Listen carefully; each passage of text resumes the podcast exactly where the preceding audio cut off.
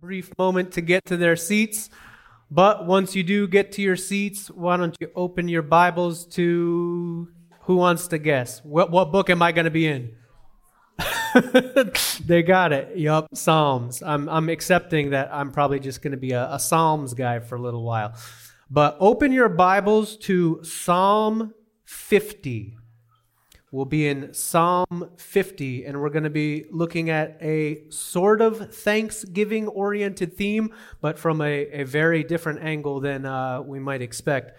But Psalm 50, it's a psalm from not David this time around. We're going to be looking at the first psalm written by a character named Asaph. Very, very interesting character named Asaph. But Psalm 50 is where we'll be reading, and let's open in a brief word of prayer. Heavenly Father, thank you for gathering us here this morning. Thank you that we have a full and complete copy of your word in front of us, Lord. We're grateful for that. We give you thanksgiving, an offering of thanksgiving, Lord, just for the fact that we have your word, that we have this building, that we have your Holy Spirit indwelling us to help apply your inspired word to each individual heart as needed. Heavenly Father, we, we just ask, we, we come here with varying levels of things going on. Lord, even just tiredness, would you please grant the help of your Holy Spirit to just be attentive to your word, Lord, to be listening for what it is you might be saying. Please do convict where conviction is needed, comfort where comfort is needed, spur us on to love and good works.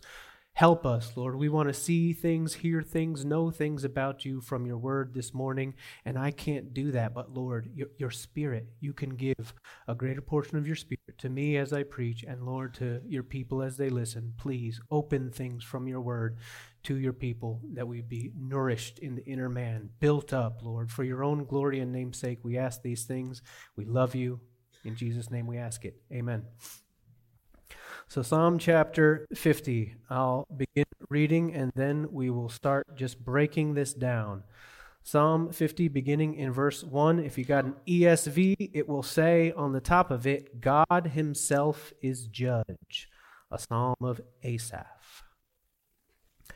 The mighty one, God the Lord, speaks and summons the earth from the rising of the sun to its setting. Out of Zion, the perfection of beauty, God shines forth. Our God comes. He does not keep silence. Before him is a devouring fire. Around him, a mighty tempest. He calls to the heavens above and to the earth that he may judge his people. Gather to me, my faithful ones who made a covenant with me by sacrifice. The heavens declare his righteousness, for God himself is judge. Selah. Hear, O my people, and I will speak. O Israel, I will testify against you. I am God, your God. Not for your sacrifices do I rebuke you. Your burnt offerings are continually before me. I will not accept a bull from your house or goats from your folds, for every beast of the forest is mine, the cattle on a thousand hills. I know all the birds of the hills, and all that moves in the field is mine. If I were hungry, I would not tell you, for the world and its fullness are mine. Do I eat the flesh of bulls or drink the blood of goats? Offer to God a sacrifice of thanksgiving and perform your vows to the Most High and call upon me in the day of trouble. I will deliver you and you shall glorify me. But to the wicked, God says, What right have you to recite my statutes or take my covenant on your lips? For you hate discipline and you cast my words behind you. If you see a thief, you are pleased with him, and you keep company with adulterers. You give your mouth free rein for evil, and your tongue frames deceit. You sit and speak against your brother. You slander your own mother's son. These things you have done, and I have been silent. You thought that I was one like yourself. But now I rebuke you and lay the charge before you. Mark this then, you who forget God, lest I tear you apart and there be none to deliver. Verse 23 The one who offers thanksgiving as his sacrifice glorifies me. To one who orders his way rightly, I will show the salvation of God. So when I initially picked this psalm, I thought the Thanksgiving theme was the theme that would would would be fitting. Um, but the more I sat with it, the more it just became apparent to me just how heavy this this psalm is. I mean, if it's the first appearance of Asaph, it's like he's not pull any punches. He just shows up right on the scene and distinguishes himself as a very fiery writer, a very fiery. Um, in fact, he, he's not just a songwriter. the The Bible identifies him as a prophet. So this is not just a a song for singing. This is a prophetic piece of music whereby Israel is being called out. It's kind of hard to imagine singing this sort of song congregationally because it's just so heavy. And yet, this is one of Israel's songs that got there into the psalm book, and God does it on purpose. We need songs of this sort because it helps us stay on the right course. But Asaph, let's just talk a little bit about Asaph, who Asaph was. I mean, David needs no introduction. We all know about who David is and what David's like. But Asaph is, you know, uh, maybe lesser known than David is, but uh, super interesting, super interesting guy. I already mentioned that he is identified as a, a prophet. He is identified as a prophet, and he is basically a worship leader who's been appointed by David, and he has uh, he serves under David's kingship and under Solomon's kingship. So this guy has been around for a lot. He's seen a lot. He writes, I'm sure, with lots of perspective.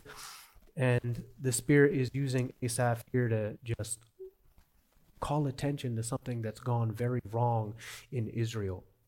I want to read just real quickly uh, a couple of backgrounds about Asaph. So he is definitely one of the most prominent of the chief musicians under both David and Solomon, and he was he was there helping to lead the worship service when the ark of the covenant is coming from Zion and it's getting into Solomon's temple. And if you guys recall that account, it was such a profound day. I mean, anyone who's there the day that this happened, when the Ark of the Covenant goes into Solomon's temple, probably remembers it for the entirety of their life. Certainly, Asaph remembers what happened that day. I'll read it to you real quick just to give some of the background of just the kind of stuff Asaph has been witness to. This comes from Second Chronicles 5. It says, And all the Levitical singers, Asaph, Heman and Jeduthun, their sons and kinsmen. This is Second Chronicles 5. You don't got to turn there. Uh, I'll just read it to you. But Jeduthun, their sons and kinsmen, arrayed in fine linen, wearing these beautiful clothes, with cymbals, harps, and lyres, stood east of the altar with a 120 priests who were trumpeters. And it was the duty of the trumpeters and singers to make themselves heard in unison, in praise and thanksgiving to the Lord. And when the song was raised, the trumpets and cymbals and other musical instruments in praise to the Lord. They start singing this line. They don't get too much further than this. They start singing, For he is good, for his steadfast love endures forever. And then says the house, the house of the Lord, was filled with a cloud, so that the priests could not stand to minister because of the cloud, for the glory of the Lord filled the house of God. This is the sort of glory that Asaph has been witness to.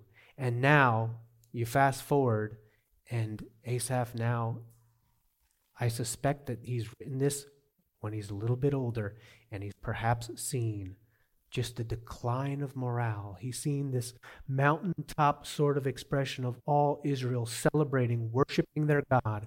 And then, perhaps as time just progresses, they cool off and things have gotten to a point of just dry, ritualistic formalism.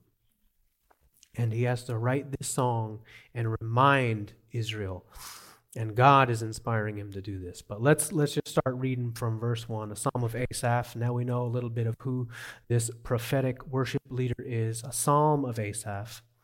And he starts by just reminding us of who it is that we are dealing with, who it is that is speaking. He says this threefold emphatic declaration of the name and the nature and the power of God. The mighty one God the Lord, El Elohim Jehovah. I don't know how often you guys speak those sorts of names in the context of prayer, but for me, just those names start to frame his holiness in a bit more weighty of a manner.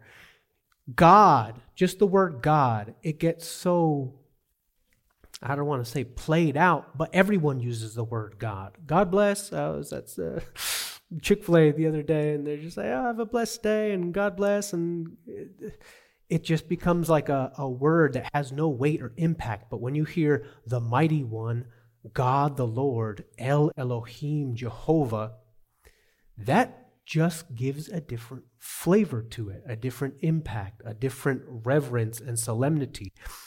But it says, the mighty one God, the Lord, speaks and summons the earth from the rising of the sun to its setting. So Asaph reminds us of the authority of this holy, mighty God. And in verse 2, he says, Out of Zion, the perfection of beauty, God shines forth. So I love the juxtaposition that can kind of go on here. You, you see his might his holiness, how powerful he is, the authority he has over all of creation and nature. And then this beauty aspect gets brought in. And, and something that came to my mind from this is just Revelation chapter 4. I, I won't read it all in detail, but Revelation 4, we get this glimpse of the throne of God. And it has. It has elements that are absolutely terrifying. There is fire, there is like lightning and tempest, and there's fearfulness there. And then, yet at the same time, as this absolutely awe inspiring, terrifying vision that is being seen of the throne of God in Revelation 4, flashes of lightning and peals of thunder and seven torches of fire burning, there's also a rainbow. there's also the appearance of an emerald and a sea of glass like crystal, and the one sitting on the throne has the appearance of jasper and carnelian, these precious stones.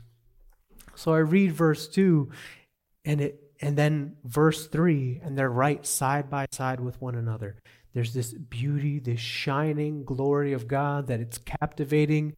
It, you, you want to be close, and yet at the same time, you're just terrified by how much power is present there. In verse 3, it says, Our God comes, he does not keep silent. Before him is a devouring fire, around him a mighty tempest. And surely this sort of stirs up the remembrance of God in the way that he appears on Sinai and in the wilderness, in the fire and the cloud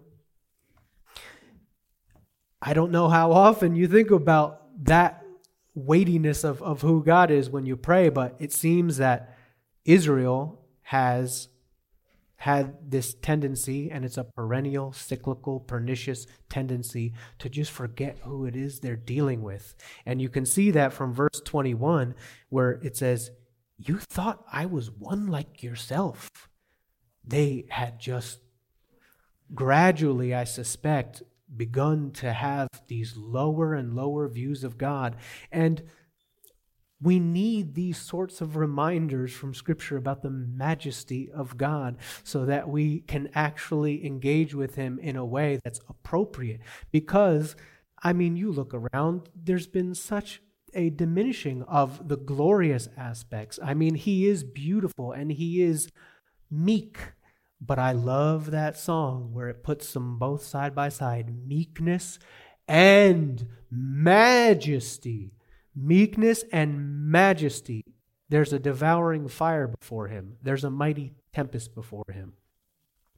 There's all kinds of reference. I could multiply cross references. I mean, Deuteronomy 4, where it says, For the Lord your God is a consuming fire, a jealous God.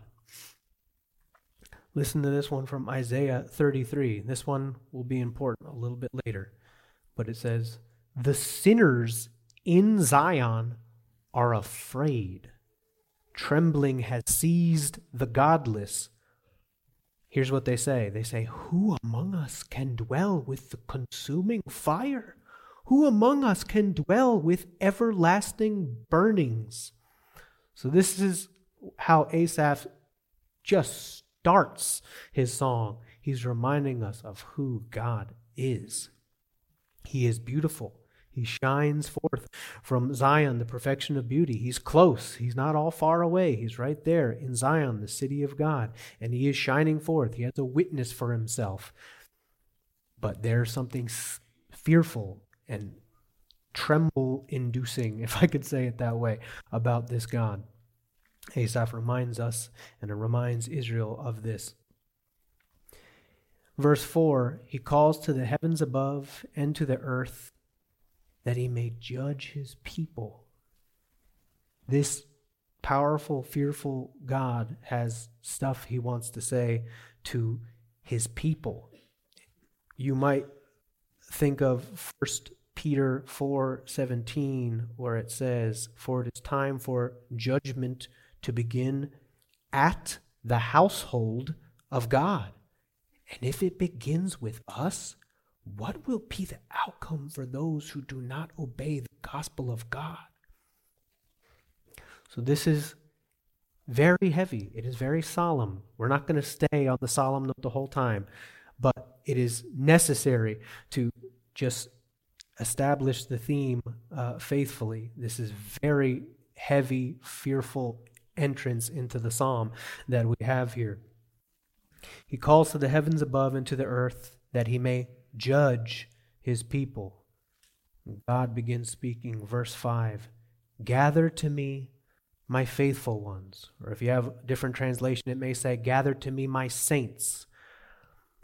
Gather to me my saints, my faithful ones, who made a covenant with me by sacrifice. There's a covenant relationship between God and these people. Verse 6 the heavens declare his righteousness, for God himself is judge. Selah. So you see this two times repeated, verse 4, saying he's, he's like gathering all heaven and earth as, as witness to for the judgment of his people. He's summoning them and saying, Come, I have to talk to you about something. There's something that you need to know. And he's talking not just to a bunch of heathens and stuff. He's talking directly to his people. So this is this is for ancient Israel and this is for us. This is for the people of God to hear because the things that they were victim to and slipped into, we do too.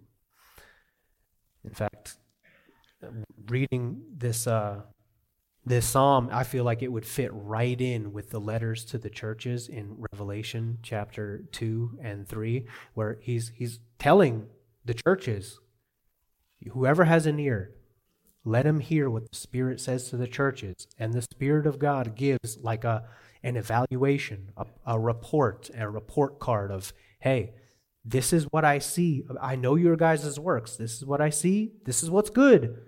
Here's what I see that is not good. And he says, just here. And that's just how he starts in, in verse 7 when, when God is speaking. Verse 7 in Psalm 50, he says, Hear, O my people, and I will speak. O Israel, I will testify against you. I am God, your God. Not for your sacrifices do I rebuke you. Your burnt offerings are continually before me.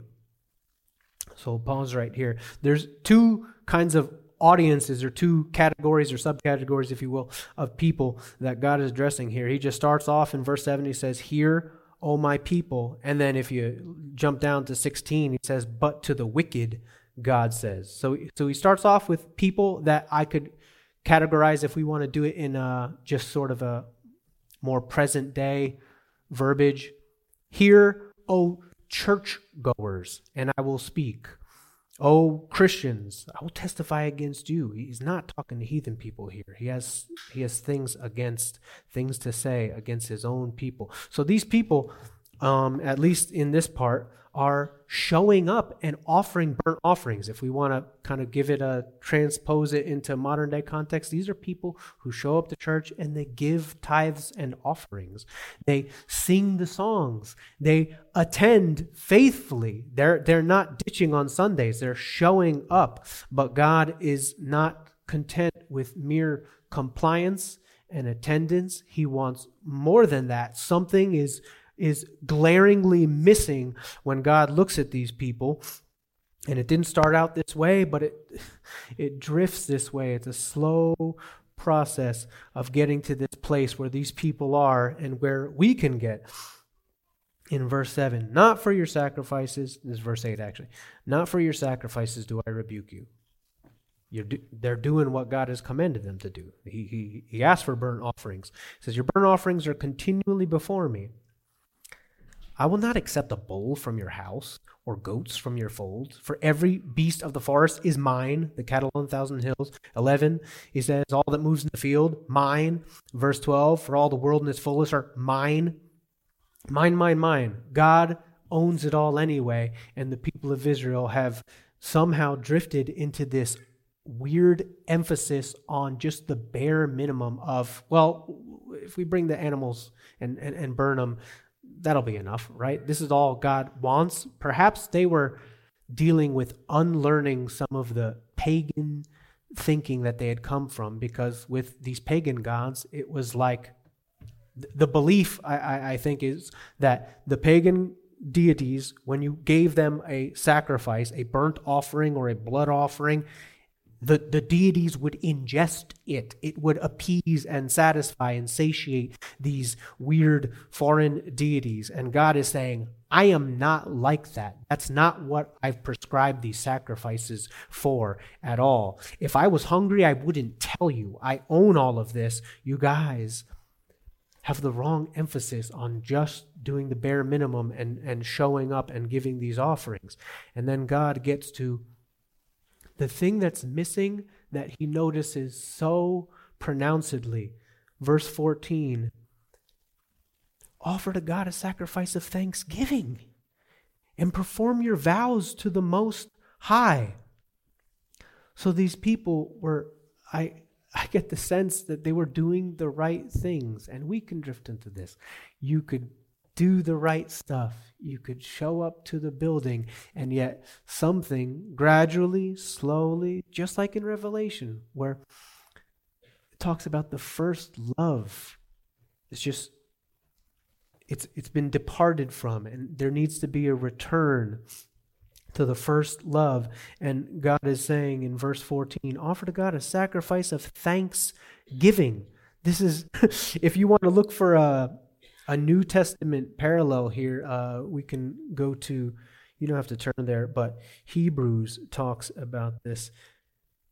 talks about doing this in Hebrews 13 15. Through him, speaking of Jesus, then, let us continually offer up a sacrifice of praise to God. That is, the fruit of lips that acknowledge his name. This is something that started to be missing. The people were doing the actions, they were doing the sacrifices, but something from the lips, something God glorifying from the lips of the people of Israel was decidedly absent and extremely noticed to God. He cares about what comes off of our lips. It's not enough just to give the, the bare ritual. He's looking for the heart. He doesn't want just compliance and attendance. He wants a heart that from its overflow, just like Jesus talks about, out of the abundance of the heart, the mouth speaks. If a heart is if if a heart is lacking in thankfulness, then that's going to show up on the lip level. There's going to be a absence of thanksgiving and God wants this. He notices. He very much notices when this is lacking and he cares about it. Verse 14, offer to God a sacrifice of thanksgiving. And he's not just talking about like the thank offering. He's talking about the, the speech thing, a heart attitude. Offer to God. If you have a footnote there, um, in the ESV, I think it says, make thanksgiving your sacrifice. Make thanksgiving your sacrifice. And then he, he, he also highlights something that had, that had gone wrong and perform your vows to the Most High. So there was, there was a, I suppose, a cheapening of people's word they would say something, they would they would make a promise with their lips and they would be slow to fulfill it. And I don't want to multiply all the cross references here that speak about the importance of vow keeping, but it's not a small thing. God notices you guys are not keeping to your word. You're telling me that you're going to do something and you're not doing it. You're not following through. You're not thanking me. There's there's just a, a bare minimum showing up and you're you're actually not following through with your your vows. And if we want to jump back up just to verse 5, he says, Gather to me my saints, my faithful ones, who made a covenant with me by sacrifice. There's a covenant relationship, there's a vow. When I hear vows, I think of wedding vows. Isn't it easy to forget what you said on that day? Isn't it easy to forget when everything was all beautiful and the dress was there and all the witnesses were there and you made these big, lofty things that you promised, you vowed to your spouse, and then years pass and are, are you keeping them? Are you performing your vows? Israel needed a reminder because they were not. And they were not honoring the covenant that they had made. They were not performing their vows to the Most High. And we go to verse 15, and something else apparently was not happening. Otherwise, why would God tell them that they needed to be doing it if they were already doing it? Verse 15 says, And call upon me in the day of trouble. I will deliver you, and you shall glorify me. Perhaps there was a drift to just self reliance or reliance on the nations for help or just other things, and they were not even thinking to make their first resort. Let's call, let's call to God. I think we could all relate to that. You have something difficult that happens, and you spin your wheels and you fail, and then you call out to God. Then you call upon Him in the day of trouble. And then he does deliver you, and you glorify him, you thank him, and you're so glad. But why did it take so long? Why did you have to get exhausted before you called out to him? This is what was going on apparently in Israel as well. They were not giving thanks, they were not keeping their word, and they were not quick to call upon the Lord in the day of trouble. And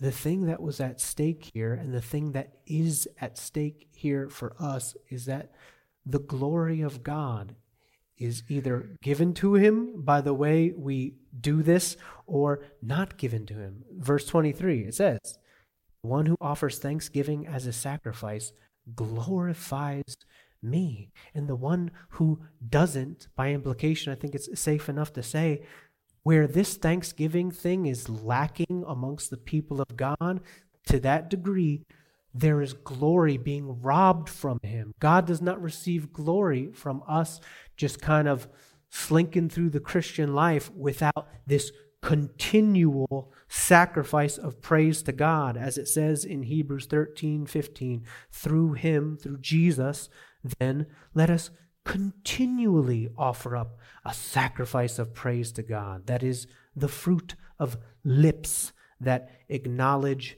his name. God notices this, and he notices when it's missing, and his glory is on the line. The glory he gets from his people.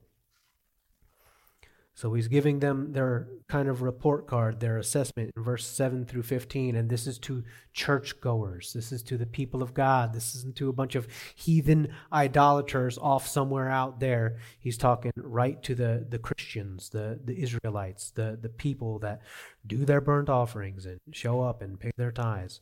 But then in verse 16, he, he pivots and he says, But to the wicked, God says, What right have you to recite my statutes or take my covenant on your lips? So they were. You get the sense that these people who are identified as wicked were still talking that talk, taking that covenant on their lips. But there was a big disparity between what they were saying and what they were doing, and even a disparity between is they're saying and what it is they're saying. They're taking his covenant on their lips, and then we're going to see what else is on their lips. But verse 17 says, For you hate discipline, and you cast my words behind you. If you see a thief, you're pleased with him, and you keep company with adulterers. You give your mouth free rein for evil, and your tongue frames deceit. You sit and speak against your brother. You slander your own mother's son. These things you have done, and I have been silent. You thought I was one like you yourself, but now I rebuke you and lay the charge before you. Remember, I'd, I'd mentioned Isaiah 33. I'm bringing this up because we could get to verse 16 and say, all right, verses 7 through 15, God's speaking to Israel, and then he's, he's going outside of Israel. But he's not going outside of Israel. He's, he's talking to people that are within the same building, the same assembly, two people in the same place. Those who are at least, they're making an effort, but the heart has drifted from the first love. And those who it's just cheap talk. They take the covenant on the lips, but then in the next minute, they're, it says that they're keeping company with adulterers. They're taking pleasure in, in, in, in seeing a, thief. They hate discipline, and there's a progression here. But look at this progression in, in, in verse 17. It says, For you hate discipline. So you don't want no one telling you what to do. You don't want to be corrected. You're very unteachable. And so because you hate discipline, then you do not want to look into the Word of God, which corrects you and exposes you. And so it says in verse 17, you hate discipline, and so you cast my words behind you. These are people who take the covenant on their lips. These are people who, who sound a bit like Christians. They're, they're acknowledging God with their lips, and then in the next moments, they, they, they want nothing to to do with listening to what God says. And what, what did the Proverbs say about someone who uh, hates discipline? Foolish. It's it's it's a bit more of a impactful word, in my opinion. It says he who hates correction is stupid. Stupid. So these people are stupid, biblically speaking. But they're in the building. That's the thing that's scary about this is these people are in the building and they're talking the talk. But because they hate discipline and cast the word of God behind them, you see that their affections start changing. In verse 18, it says, You see, thief, you're pleased with him.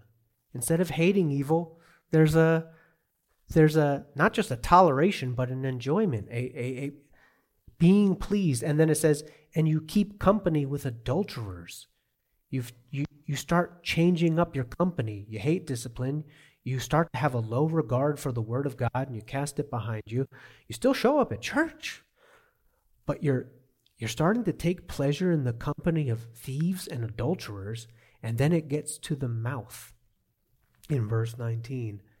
You give your mouth free rein for evil, and your tongue frames deceit.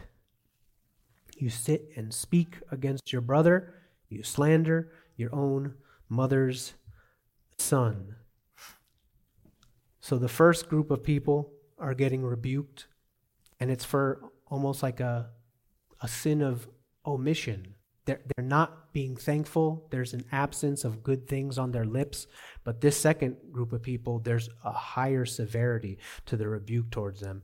And it's you guys are letting your lips have this evilness on it. And this is not just an Old Testament Israel thing, like, oh, well, you know, progressive revelation, they were just so kept in the dark. This is re emphasized towards churches and spirit filled believers in the New Testament as well.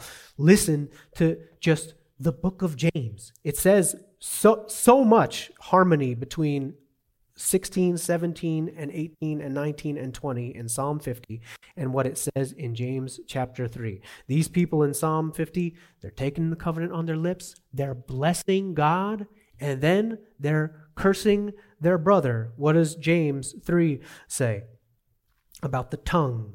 James 3 9 through 10. With it we bless our Lord and Father. We take his covenant on our lips. And with it we curse people who are made in the likeness of God. From the same mouth come blessing and cursing.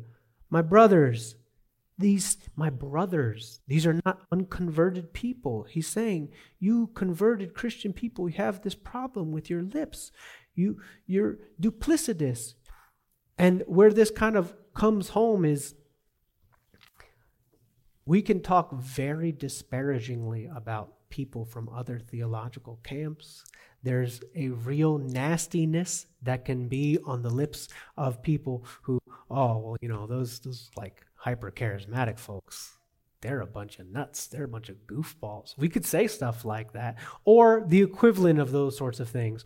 Or we could talk about uh, the dead dry forms of, of Calvinism and, and hyper Calvinist, and rightly so, there should be a, a, a correction of, of, of, bad teaching. But then there can be this extremely uncharitableness in speech about those with whom we have difference of opinion theologically and other Christians. That's one application that could apply to us that wasn't just relegated to that Old Testament Israel group that us. I mean, how are we doing with with that? Is there too quick a harshness on our lips and our tongues? James talks about it, and he says these things ought not to be so. God speaks to his people, he summons them to give them an evaluation, and he says, I noticed this. I noticed this thing going on with your speech and I need to rebuke it. Verse 19 says, You give your mouth free rein for evil, and your tongue frames deceit. The Proverbs talk about this free rein thing. It says, When words are many, transgression is not lacking, but whoever restrains his lips is prudent. These people were not doing that. Sometimes we don't do that. We can just talk too much. And when that happens, when the paragraphs start multiplying, it's it's not long before there's going to be sin involved. It's not long. But you give your mouth free rein for evil, verse 19, and your tongue frames deceit. You sit and speak against your brother. You slander your own mother's son. So within Israel, this is, you know, just other Israelites. This is just people within the camp and even people in your own family. This is your own mother's son. But if we want to transpose it to our modern day context, we could uh, apply this to ourselves by saying against your own brother, someone who's a genuine believer someone who's actually your brother in Christ, but has a different persuasion than you theologically. And this has plagued the church this campiness, this divisiveness, this, well, you don't see it the way I see it, therefore I'm going to just slice and dice you with my tongue and disparage you and be incredibly uncharitable towards you. It ought not to be so. My brothers, these things ought not to be so, is what the book of James tells us.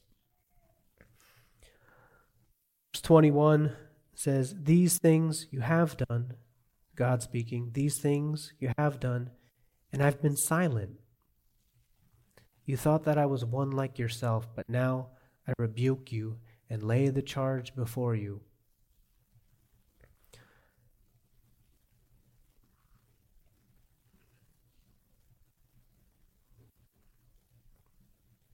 You thought that I was one like yourself. God offers this. It sounds pretty harsh. I mean, in the next verse, verse 22, it says, Mark this then, you who forget God, lest I tear you apart and there be none to deliver. That can sound like, I thought God is love. what's that? This tear you apart uh, language. But if we zoom out and look at this with what it actually is, this is loving that God should speak to these people and highlight this thing going on with their lips. He disciplines those he loves, and so it would be yeah, that's the, that's the scary thing when God does not correct the bad behavior and he just lets it slide and there's no words. It says the parent that doesn't discipline their child hates them. God does not hate the people that are assembled in the building, in the congregation.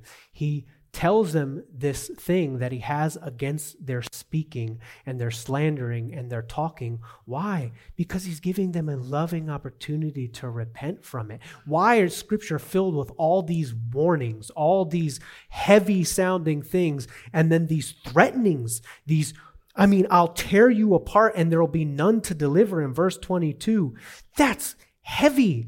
We would, I mean, can you imagine a parent saying that to their child? You would be like, you talk a, a, bit harsh with your children, but God talks this way. Why? Why would he why would he give us such harsh language here when he's addressing his people and their errors? Because we do need it. How forgetful there is. I mean, it says it. You you guys have thought that I was one like yourself. It's so so very easy. You just read through the heartbreaking history of Israel, and you got a good king, and everything's great and then that king disappears, and his son reigns, and immediately, and he did evil in the sight of the Lord, and the people returned to their idolatry. Just like that, so quickly, so easily, it's scary how within just a couple of decades, you just look at the trajectory of American Christianity over the past couple of decades, and it went from one way to whoa, whoa, whoa, whoa, whoa, whoa, whoa, how did we get here? And these scripture warnings, if they were heeded with more sobriety and if they were preached with more regularity, then there might have been a prevention of the great nosedive of the fear of God. So these warnings from Scripture are actually extremely protective and loving that God should include these harsh things to get the attention of people that are in the building, but that clearly have lost the fear of the Lord, clearly have started to entertain a very low view of who God is. And he shows up and he says, I've been silent, but now I'm rebuking. I'm laying this charge before you. Why? A gracious opportunity to repent of it. He doesn't take any pleasure in the death of the wicked. It's not like he's just raring to go to tear people apart. He's slow to anger. So if it's at this point, if he's talking this way, then he's been provoked for a long time. It says, I, I kept silent, but now it's it's reached the point where I have to say something. I have to tell you guys something. And verse 22 says, Mark this then you who forget God, lest I tear you apart and there be none to deliver, none to deliver. Verse 23. Well, let's hover over that verse 22 just for a moment. We got a couple of imperatives that are that are flying around in this verse. The first one is simply in verse 7, hear. Just like the book of Revelation, where it says, hear what the Spirit says to the churches Our first imperative is really just right there in verse 7 Hear, O my people. It's super scary to think that there's lots of people. I know maybe not the majority, but there are sprinkled inside the room, even right now as I speak, people who just do not hear. They're tuning it out. Even as I speak, they're like, not for me, uninteresting, don't care. They are the people who are guilty of what goes on in verse 17. You hate discipline and you cast my words behind you. It is like week in, week out, Sunday in, Sunday out. There are people who just are not paying attention, not listening. So the first imperative is hear. Verse 7 Hear, O my people, and I will speak. And then another one in verse 22 is the mark. Mark this, write it down, do what you need to do to remember it. Such forgetful people we are that we need frequent reminders and even just every now and again a text like this to just sort of prick our conscience back into an alertness about who it is we're dealing with, about assessing our speech, assessing are we keeping our vows, our wedding vows, the covenant that we're involved with with God, are we keeping it? Are we acting like we're married to Him? Are we honoring that covenant relationship between Him? And is it showing up on our lips? Are we thanking him continually and offering him the fruit of lips that, that praise his name, that acknowledge his name? Or are we, are we drifting off into this thing where at the lip level, the mouth just starts to talk bad about other people? It's not just missing Thanksgiving, but it's it's bad talk about people that are even our brothers and sisters in Christ. It says verse 22, mark this Mark this, pay attention, take heed, write it down, do what you got to do to seal it to memory, lest you drift off again, lest you veer, lest you let yourself be too free rein with your lips when talking about people that you ought to love and bless rather than curse and slander. Mark this then, and then it says, You who forget God, there's a forgetfulness. And there are just such consequences, lest I tear you apart and there be none to deliver. Extremely high stakes, high cost, high consequences, not just for people, not just for people who are going to be punished by God Himself for what it is that they are not repenting of, but also what's on the line is what we see in verse 23 and in verse 14, or no, verse 15 the one who offers thanksgiving, verse 23, the one who offers thanksgiving as a sacrifice glorifies me. To the one who orders his way rightly, I will show the salvation of God. The glory of God is on the line with the way we speak, with the way we talk to one another, where we the way we talk about one another, and some just real brief applications here are husbands and wives I mean, maybe you're not out here on Sunday or on Wednesday and just whispering, you know, to someone sitting next to you, like, oh yeah, you know, that person's a little off. You know, you know what they believe? They believe a little. But husbands and wives, when you're at home, when you're alone, when you're talking with one another, are husbands and wives giving too much free rein to their lips, talking in certain ways that are just planting ideas. This is how it all starts. It's so subtle. There's just little conversations that happen, and before you know it, there's a there's an attitude. There's a looking with just a little bit of a side eye towards someone because you've just let yourself talk too much in an inappropriate way. An application point here would just be husbands, wives. Are you helping one another entertain good, high, wonderful thoughts about the people with whom you're in community? In this church and then even further outside the church because that matters to God too. He's looking at the lips. He's noticing when thanksgiving is absent and he's noticing when slander is present and it affects him. He breaks silence. He rebukes and comes on the scene with this harsh, heavy language when this is present. And so the glory of God is at stake. When the world looks at us, I mean, you remember the New Testament uh, thing of how are they going to know that you're my disciples? by how super critical you are of one another and you just keep each other in check to make sure that you don't drift into theological error and you do it with just a sharp slicey dicey tongue and no that's not how we're going to be identified to the world as Jesus' disciples. It says they're going to know that you're mine by your love for one another. And that's going to manifest at the lip level. There's going to be a charitableness, there's going to be speech. Listen to just some New Testament things. This is not just Old Testament grumbling Israel who would complain against God and then complain about Moses and, oh, what did you bring us out here to die? This is this is us. This is this is Christians. This is new covenant people too. Ephesians 5. Well, let's do 4 first.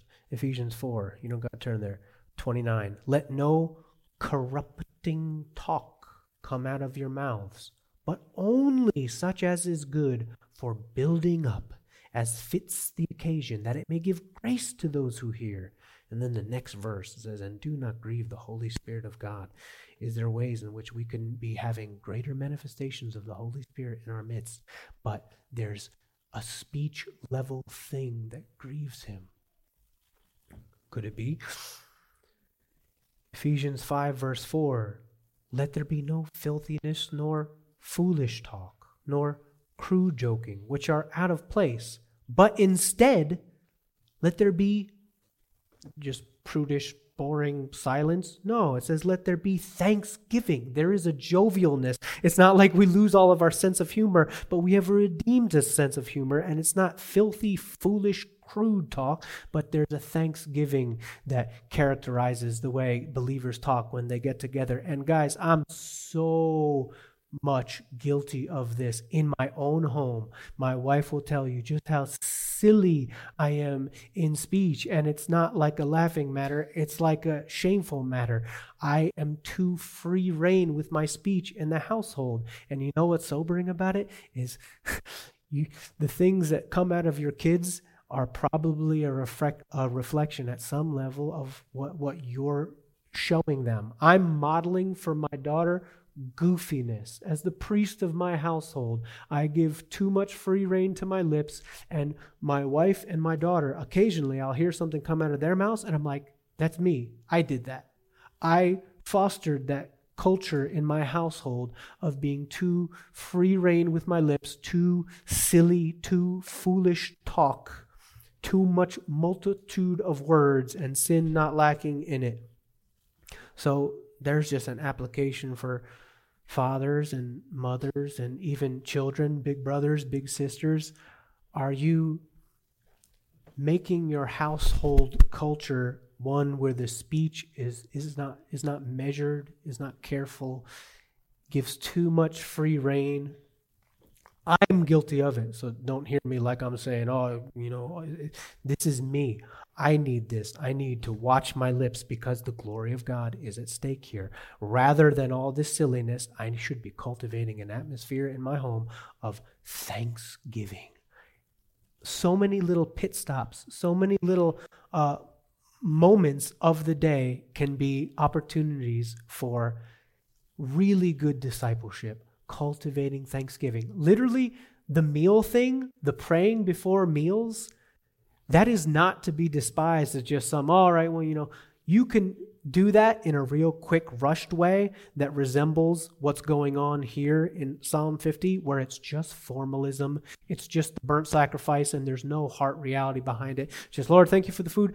Or you can really just pause, slow down, Curb your appetite for two to three minutes and lead your family in a prayer that is sincerely fragrant to God, where He looks at it and says, That's a sacrifice of thanksgiving.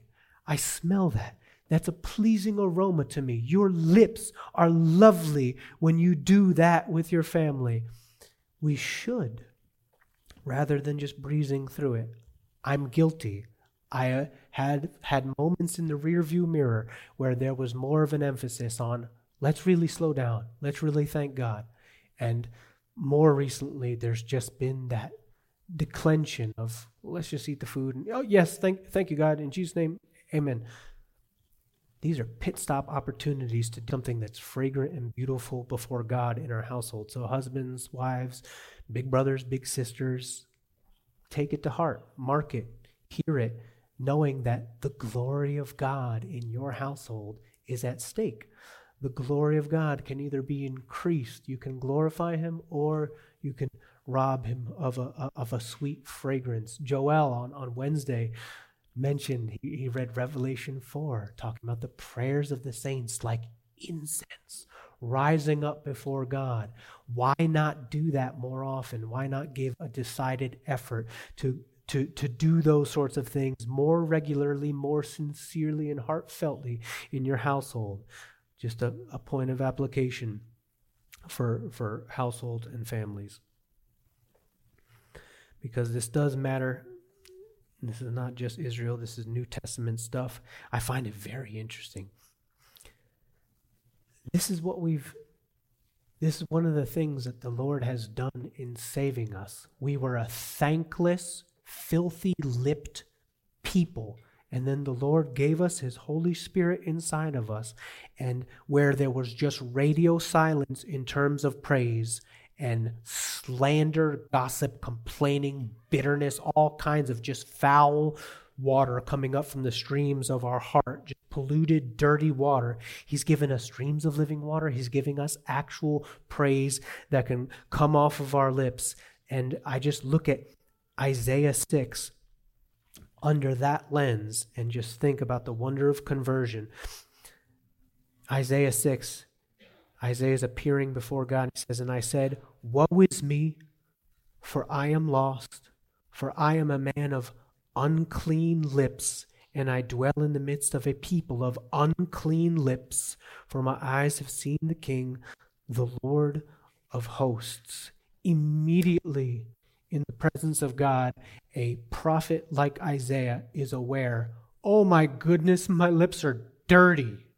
If Isaiah feels that way, surely we can stand to have some self-reflection on what are my lips like? Lord, would you would you give me just a touch, a sanctifying touch of the coals like that? Would you let Jesus Christ wash my lips afresh and just make them the sort of thing that has fragrant praise and thanksgiving so that you be glorified? Pray with me real quick. Father, search us is there too much an absence of this thing? Is there not enough thankfulness, given what's true about us as your redeemed people? Is there enough evidence on our lips when we're not in the building singing songs? Is there enough evidence Monday through Saturday that we're a thankful people? That our lips have, instead of foolish talk and crude talk and complaining talk, praise, the fruit of lips that acknowledge your name. Lord, please help. Help me. I know that I fall short here. I know I set a bad example to my family and even to people in this church, Lord God, by letting my lips have too much of a free rein. Lord, would you search us and help us this morning to just have a renewed dedication to giving you the sort of sacrifices that please you, that you like, that are an aroma to you. Lord, just lips that praise you. Father, we, we want to walk and talk consistent with who we are and what has been done for us. You've saved us, Lord. We don't want to cast aside your word. We don't want to hate discipline. We don't want to look at a sermon like this and say, ah, what's that? That's not what I came for on Sunday morning. Lord, do convict wherever it's needed by your Holy Spirit, Lord. We, we want to please you. We want our lips to please you. We don't want to be duplicitous, taking your covenant on our lips on Wednesday and Sunday, and then slanderous, bad talk other days. Please, Lord, touch that coal. Help our lips. And Lord, even even now, during the singing, let it not just be ritual and routine. Get something that you love in this building today, Lord God. get praise that you deserve. Get hearts that match lips and lips that match hearts. Sincere joy, sincere thanksgiving. Lord, even if days are really hard, weeks are really hard, let it be a sacrifice of thanksgiving, Lord God. That those songs, even if we don't feel a bunch of circumstantial joy and gladness because everything's going good, Lord, get glory for yourself by people having hard weeks, hard stretches, saying, I'll praise you anyway. I'm going to give you the fruit of lips that acknowledge your name. I'm going to give you sincere, heartfelt worship, even though stuff is very hard in my life right now. Lord, that glorifies you, and we want to glorify you. Help us this morning as we sing, as we talk with one another. Put a guard over our mouth. Help us speak with one another in a way that is appropriate while we're in your house, Lord. We love you. We thank you for giving us chapters like this. Psalm 50s and Revelation 2 and 3s to just check us and sober us and safeguard us from ways in which we might be drifting into things that are displeasing to you, Lord. Help us this morning. Thank you for your word. We pray all these things in Jesus' name. Amen.